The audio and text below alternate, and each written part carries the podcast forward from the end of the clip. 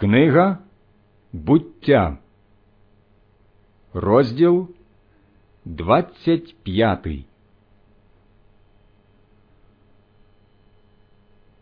Узяв Авраам знову жінку на ім'я Кетура. Вона вродила йому Зімрана, Йокшана, Медана, Мідіяна, Ішбака та Шуаха. Йокшан породив Шеву і Дедана. Сини ж Дедана були Ашурії, Летушії та Левмінії. А сини Мідіянові Ефа, Ефер, Ханох, Авіда і Елдаа. Ці всі діти Кетури. Авраам дав усе Ісаакові. Синам же наложниць, які були в Авраама, дав Авраам дарунки і відіслав їх від Ісаака, сина свого, поки ще жив на сході, в східній країні. Ось літа віку Авраама, що прожив він 175 років. І переставився, помер Авраам у старості щасливій, підтоптаним, поживши досхочу, і приєднався до свого роду. Його поховали його сини Ісаак і Ізмаїл у печері Махпела, що на полі Ефрона, сина Цохара Хетита, проти Мамре, на полі, що його купив був Авраам у синів Хета. Там поховали Авраама і Сару, його жінку.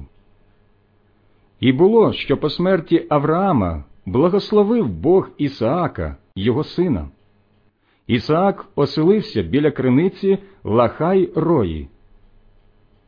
А ось історія роду Ізмаїла, Авраамового сина, якого вродила Авраамові Агар Єгиптянка, слугиня Сари. Імена ж синів Ізмаїла за їхніми назвами, за їхніми родами такі. Первородний Ізмаїла Невайот, далі Кедар, Адвеель, Імівсам, Мішма, Дума, Маса, Хадат, Тема, Єтур, Нафіш та Кедма.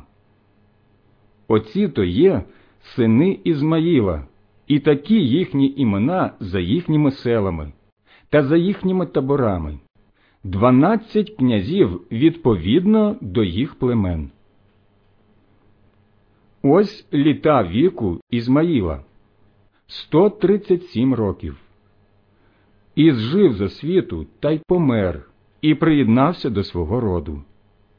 Вони ж оселилися від Хавіли до Шуру на схід від Єгипту, як іти в Ашур, на схід від усіх своїх братів осівся.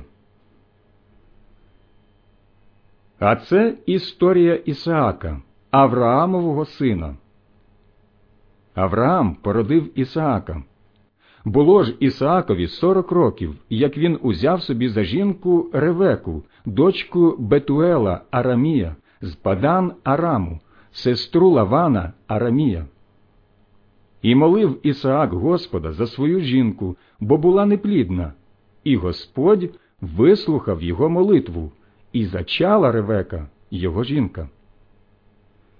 І билися дитятко одне об одне в її лоні. А вона сказала Коли так, навіщо мені жити? І пішла спитати Господа.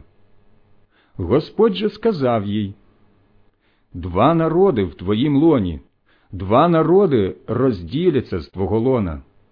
Один буде від другого сильніший, старший буде молодшому служити. Коли ж настав їй час родити, аж ось близнята в її лоні. З'явився перший, рудий, наче кожух косматий, і його названо Ісав. А потім вийшов його брат.